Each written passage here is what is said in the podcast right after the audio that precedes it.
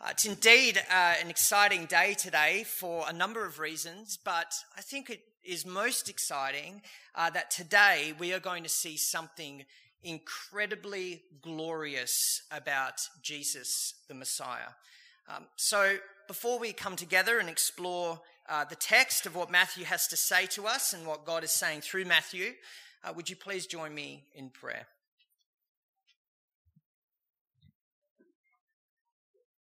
Father God, we are indeed grateful, as we have heard this morning, that you have called us, that you have brought us together, not just here in Armadale, but in all places in the world. And we thank you, Father, that you haven't left us wondering, but you have revealed who you are and today, as we go through this text, through your word, these words of yours, we ask that your spirit would work among us. Soften our hearts, Father, and hold Christ high among us. We ask for this in Jesus' name. Amen. Uh, so it has been mentioned, uh, we are in a series, and uh, so last week you write, you might remember that Matthew started his gospel with the bold claim that this wasn't just any old family tree that he was presenting, uh, but that he was giving the genealogy of Jesus the Messiah. Chapter 1, verse 1. And we know what Matthew's intention was because that word Messiah is absolutely packed full of meaning. Because as we saw, it means the anointed one.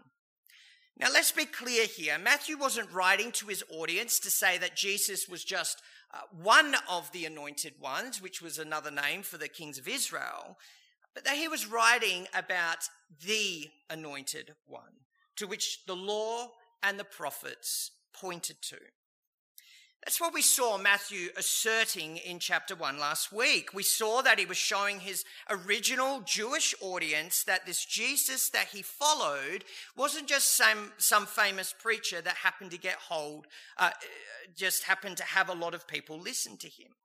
No, Jesus was the son of David, meaning he was from the tribe of Judah, meaning he was the rightful heir to the throne. And not only that, but that he was the son of Abraham, which, as we saw, uh, meant he qualified for the job of the blessing of the whole world, which was promised by God in Genesis 12. Now, that was certainly uh, big picture stuff that we looked at last week, uh, tracing the Messiah's lineage all the way back to the patriarchs. And it's interesting when you look at the other evangelists because they do similar things in their gospel.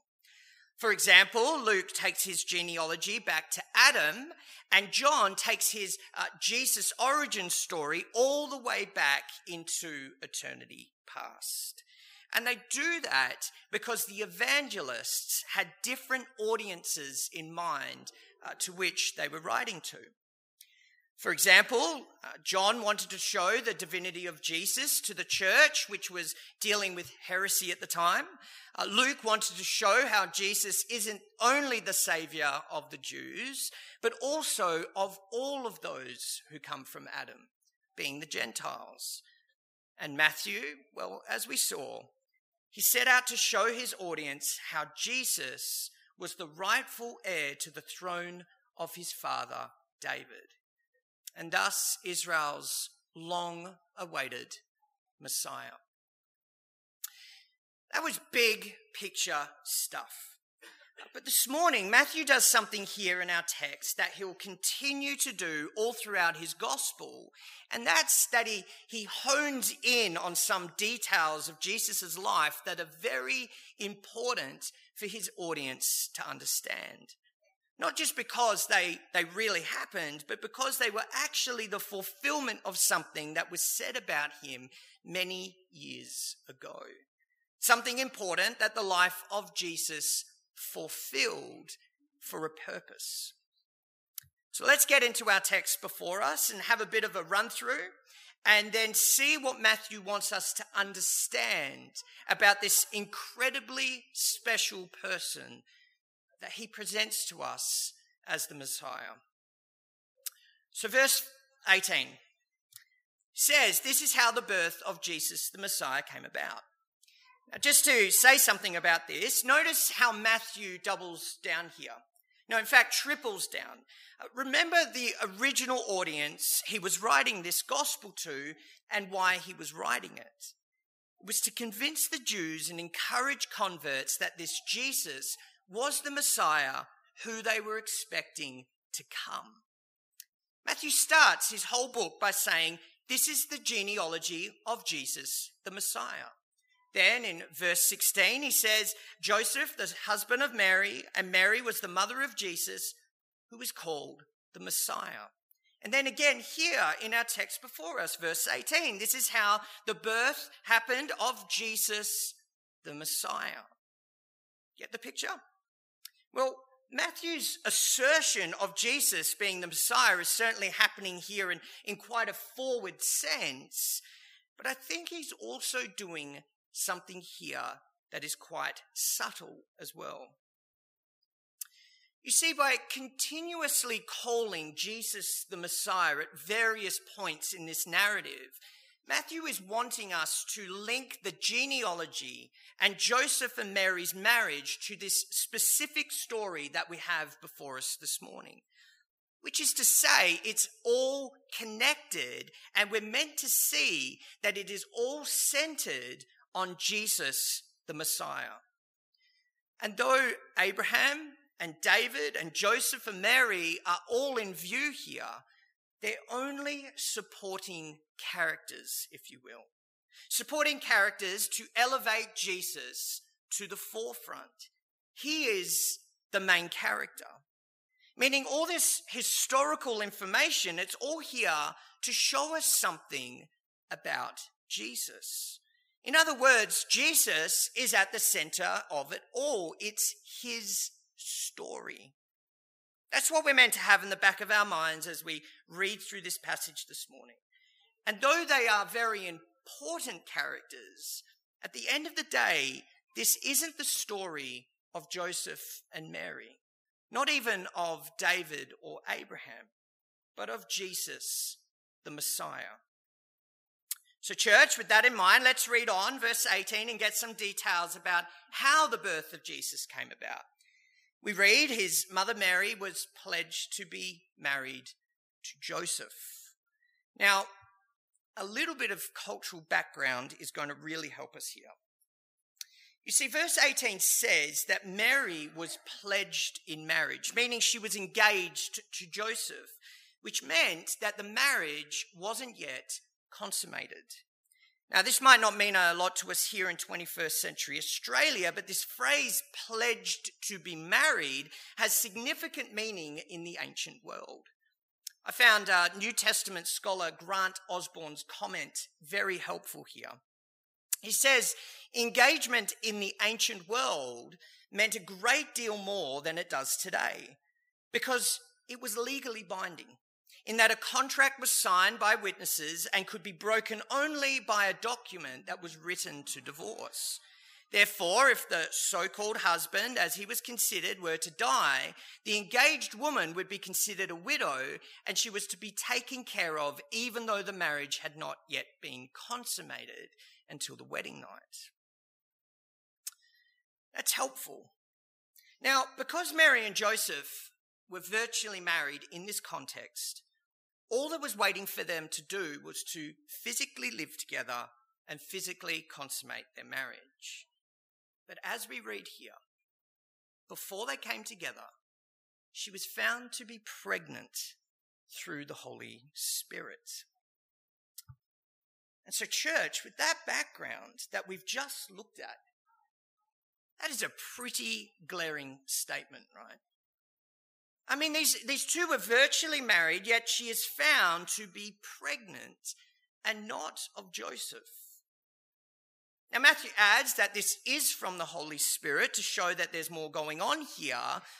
But as we're about to see, Joseph doesn't quite get that bit straight away. So you can imagine you've got this couple who have this future, who have this hope, and then Joseph finds out that his soon to be wife is pregnant. Imagine the emotions. Imagine what was going through this man's head when he heard this. I mean, he would have been looking forward to the future with this woman, thinking of their married life together, but as she revealed to him that she was pregnant, think about the feelings of devastation and hurt. And I say all of this because we do get a glimpse into his thinking in verse 19. We read in verse 19 here, because Joseph, her husband, was faithful to the law and yet did not want to expose her to public disgrace, he had in mind to divorce her quietly. See that? It's here in our text. It's not like she came to him and said, The most wonderful thing has happened, Joseph. And he got all excited and ran outside and said, Praise God, thank you, it's a miracle. It's as we read here. When he found out, he started to put in motion a way to lawfully divorce her. Meaning, for whatever reason, he wasn't convinced that she hadn't been unfaithful. Now, basically, he, he had two options here public disgrace or privately end it all. Now, we might ask, what is the public disgrace that Matthew is alluding to here? Well, the seventh commandment of the law says, Thou shalt not commit adultery. It's expanded on in places like Leviticus 20:10 saying if a man commits adultery with another man's wife both the adulterer and the adulteress they're to be put to death. Hear what's being said here. If one was found guilty in the Jewish courts of committing adultery under the law of Moses, they would face the death penalty. That's what's on the line here. So again, imagine the scene. Joseph was in the midst of these feelings of betrayal, yet in the midst of it all, in the midst of his pain, his suffering, he planned to not put her in the public eye and disgrace her and have her put under trial. But as we read here in verse 19, he wanted to divorce her, but wanted to do it quietly.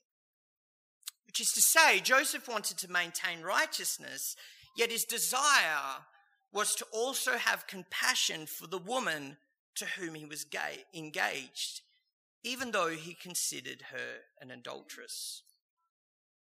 Now, as I said before, uh, this passage is primarily about Jesus, the Messiah.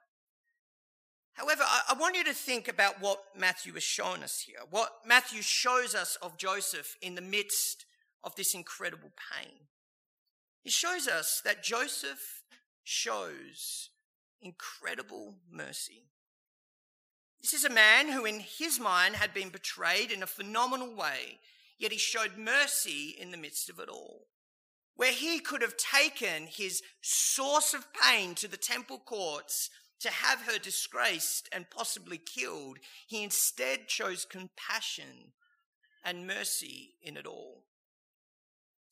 It's little wonder that Matthew makes that quick comment that he was a faithful man. Verse 19. So, as all of this was going on, as all of this emotion and, and, and, thoughts were going through Joseph's mind, or as he considered this, says verse 20, things take a sudden turn in our narrative, doesn't it? Uh, we read, uh, an angel of the Lord appeared to him in a dream and said, Joseph, son of David, do not be afraid to take Mary home as your wife, because what is conceived in her is from the Holy Spirit. It's interesting what's happening here, church. I mean, the angel said, Joseph, son of David. I want you to notice that. We're not meant to just skip over that little detail. We're meant to see it because it again reminds us here that Jesus wasn't born into a random family. No, his mother's husband, Joseph, was in the kingly line of David. But that's obviously not all that is happening here, right? No, it's as the angel says what is conceived in Mary is from the Holy Spirit. I mean, I can't imagine how this guy felt. He's engaged to be married, then he finds out that his fiancee is pregnant, and so he goes about considering how to deal with this problem quietly. And then an angel comes to him in a dream and reveals what is going on is a move of God. But that's not all the angel has to say here. He goes on, verse 21. She'll give birth to a son, and you are to give him the name Jesus because he will save people from their sins which Matthew adds another comment. All this took place to fulfill what the Lord had said through the prophet. The virgin will conceive and give birth to a son, and they will call him Immanuel, which means God with us. Verses 23 and 24. I mean, church, what a scene we have before us this morning. In the midst of it all, in the midst of this confusion, an angel comes and says, Joseph, your wife's going to have a son. He's conceived of God. You're going to adopt him and you're going to give him the name Jesus. This is the thing that's astounding. We read on in verses 24 and 25. When Joseph woke up, he did what the angel of the Lord had commanded him. He took Mary home as his wife. But he did not consummate their marriage until she gave birth to a son and gave him the name Jesus. What an incredible picture of obedience in the midst of obscurity. A, a virgin mother, an angelic dream, yet no questions, no, no conditions, no are you sure about this statements. No, as we read here, Joseph obeys. I want you to notice that verses 24 and 25, he obeys in every jot and tittle that was spoken to him. It's an incredible picture of faith in the New Testament. So, church, as I said, um, we would do a quick run through. And now that we've done that with the narrative, let's step back a bit and have a think about what Matthew wants us to know about this Jesus who he has presented to us as Messiah? Well, first things first, is Jesus had a supernatural entrance into this world. Uh, we see this in verses 18 and 20. Uh, think about what Matthew is telling us here. His mother, she was a pregnant virgin. But in saying that, he makes sure to tell us she wasn't pregnant through anything shady, but that Jesus was conceived in her by the very Spirit of the Most High. So, with that said, Jesus is physically and biologically Mary's son, meaning he is a very real human, but also completely and very really God. And because he wasn't made in the natural sense of the word, Matthew makes sure to tell us of Joseph's adoption of him, verses 24 and 25. Because Joseph's marriage to Mary legitimized Jesus as his son and grafted him in to the line of David. That's key to understand in what Matthew is showing us here. Because Jesus was conceived by the Holy Spirit and born to the Virgin Mary, Joseph's marriage to Mary legitimized Jesus as a true son of David. But I also want you to notice here this morning why Jesus came. We see this in verse 21. He came to save people from their sins. That's why Jesus came, church. That, that's why he was conceived by the Holy Spirit. That's why God, as we saw last week, providentially brought all of this about. It was to save people from their sins. Now, let's not miss this this morning. That's why Jesus had to be conceived by the Holy Spirit and born to the Virgin Mary, because it is God who saves man. There is nothing you and I can do to save ourselves from our sins. Meaning, salvation is not the work of man, it is a supernatural work of God. And this is made evident from the very way that Jesus enters into our world as very God and very man. And I want to say a bit more on this. I want to say a bit more that Jesus was is very man because we need to understand that Jesus is fully human. Don't let you yourself picture Jesus without true humanity. The writer of uh, to the Hebrews says in chapter 2 of his book, since the children have flesh and blood, he too shared in their humanity, so that by his death he might break the power of him who holds the power of death, that is, the devil, and free all those who all their lives were held in slavery by their fear of death. For surely it's not angels he helps, but Abraham's descendants. For this reason, he had to be made like them, fully human in every way, in order that he might become a merciful and faithful high priest in the service of God, and that he might make atonement for the sins of the people. Do you hear what's being said here this morning? Jesus is fully human in every way. He, he was born like us, meaning he possesses the full range of human characteristics like ours. That's the reality that Matthew faces us with here in chapter 1. Jesus came into this world as a baby that needed to be fed and nurtured and cared for so he could grow in the same way as a baby does now. And time escapes us this morning, but as we look all throughout the New Testament, we see that he had to sleep, that he possessed a human mind, that he was troubled in his spirit and wept when he saw people in great need. All this to say, brothers and sisters, Jesus is not unlike us trying to do something for us. No, Jesus is a true representative of us before our Heavenly Father. Meaning, we have a Savior, a high priest who is familiar with our struggles, physically, mentally, emotionally. We have a Savior who is familiar with our sorrow. We have a Savior who is familiar with suffering and who is able to identify with you and me because he was physically born of a woman. Yet, in saying all of that, we also see that Jesus is fully divine. We see this in our passage this morning, don't we? His, his humanity and his, his deity together. Jesus is very man, but he is also very God.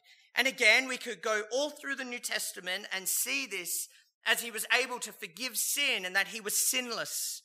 We see that he was able to heal disease and give sight to the blind that he had command over, over nature and could rebuke demons and make them flee in just a word, and that he could even bring people back from the dead.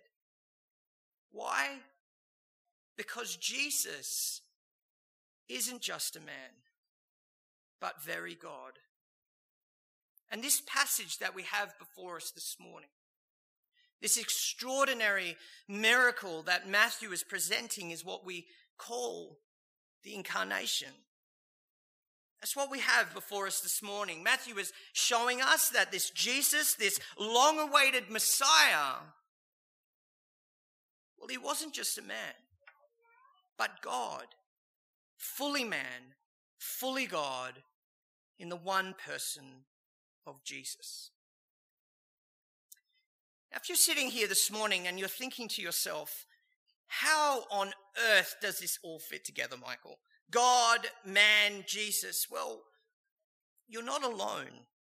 Don't, don't feel like you have to totally understand everything that we're talking about. Church, this is the most incredible miracle that we are talking about here.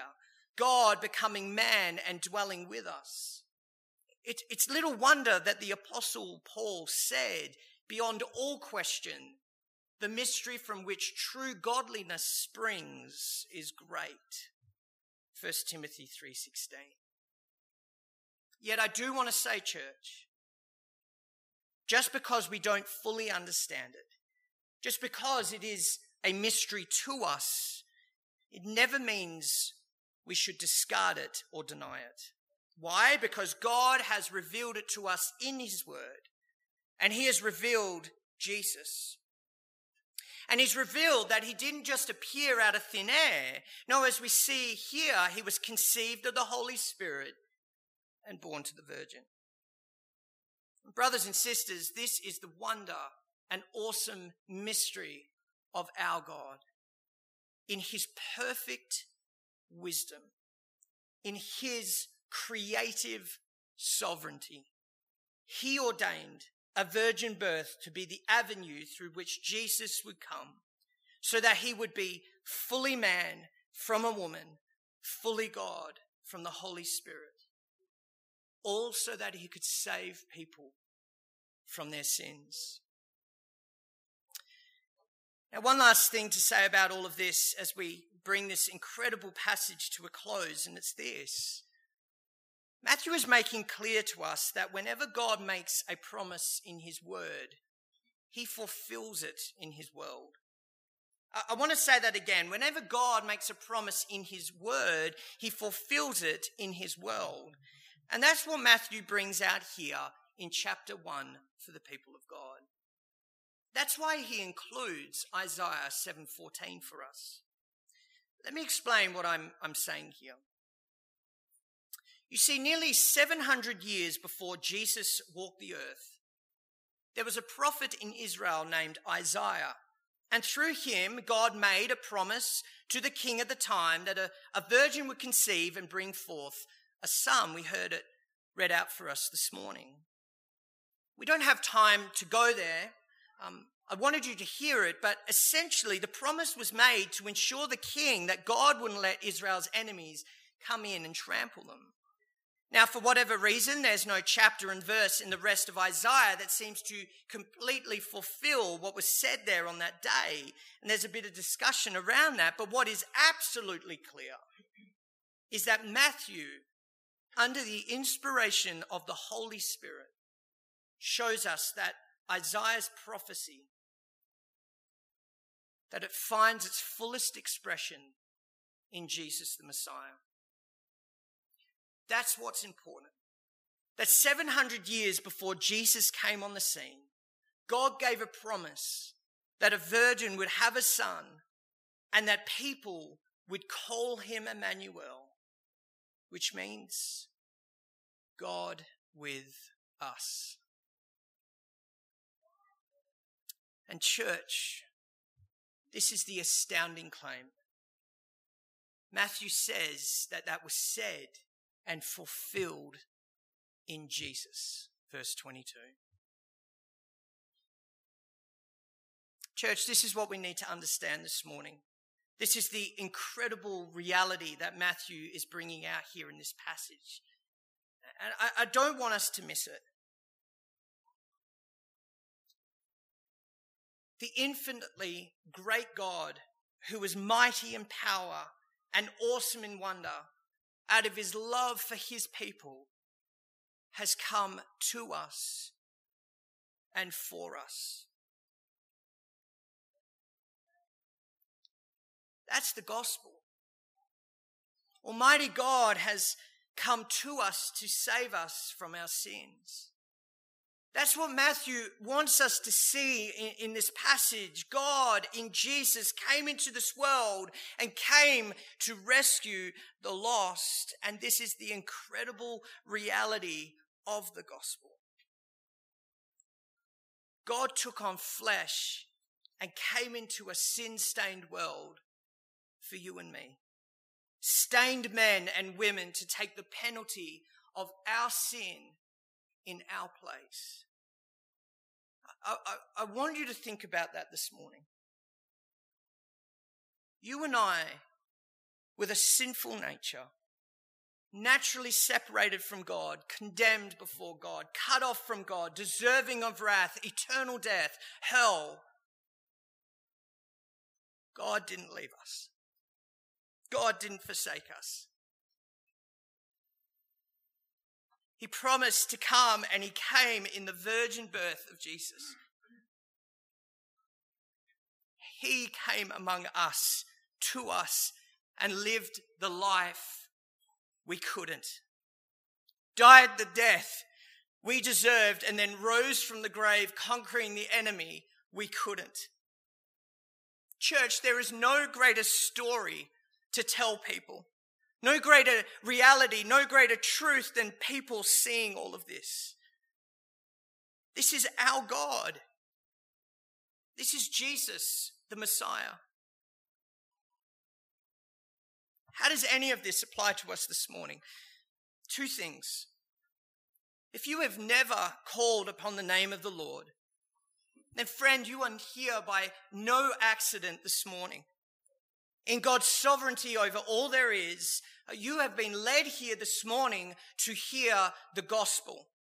Forgiveness of sins, reconciliation to your Creator, eternal life is, is really being held out to you this morning. And I plead with you to not walk out of this place without doing serious business with God.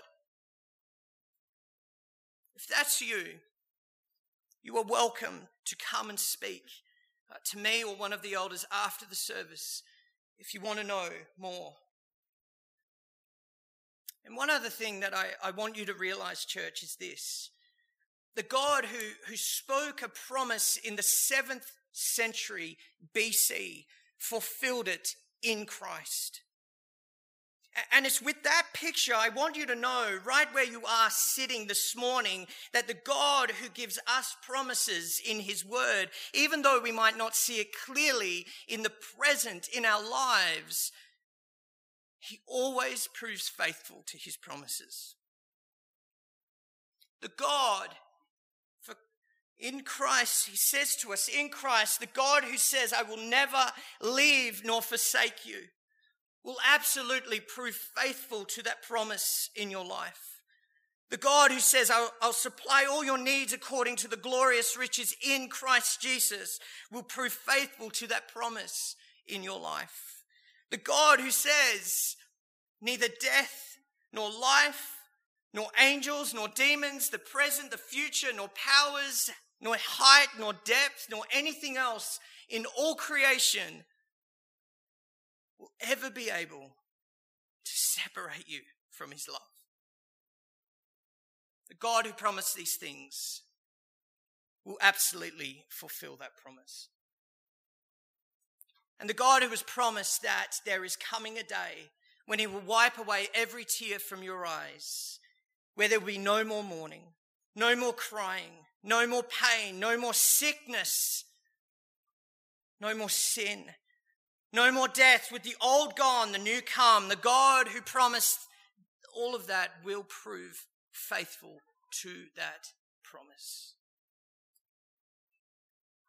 You can, no matter what your life looks right, like right now, you can bet your life for all eternity on the reality that God will always be faithful to his word. And we see it no more clearly than in the life the death and resurrection of Jesus, the Messiah. Would you pray with me, church?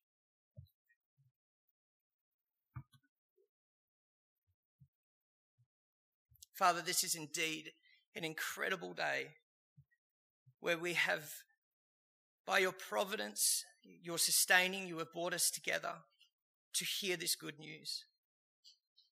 And Father, I'm not aware of everything, but you are. You are aware of all the things that are going on in this room right now the trouble, the pain, the regret, the hardship, things that are making your people feel sick, condemned.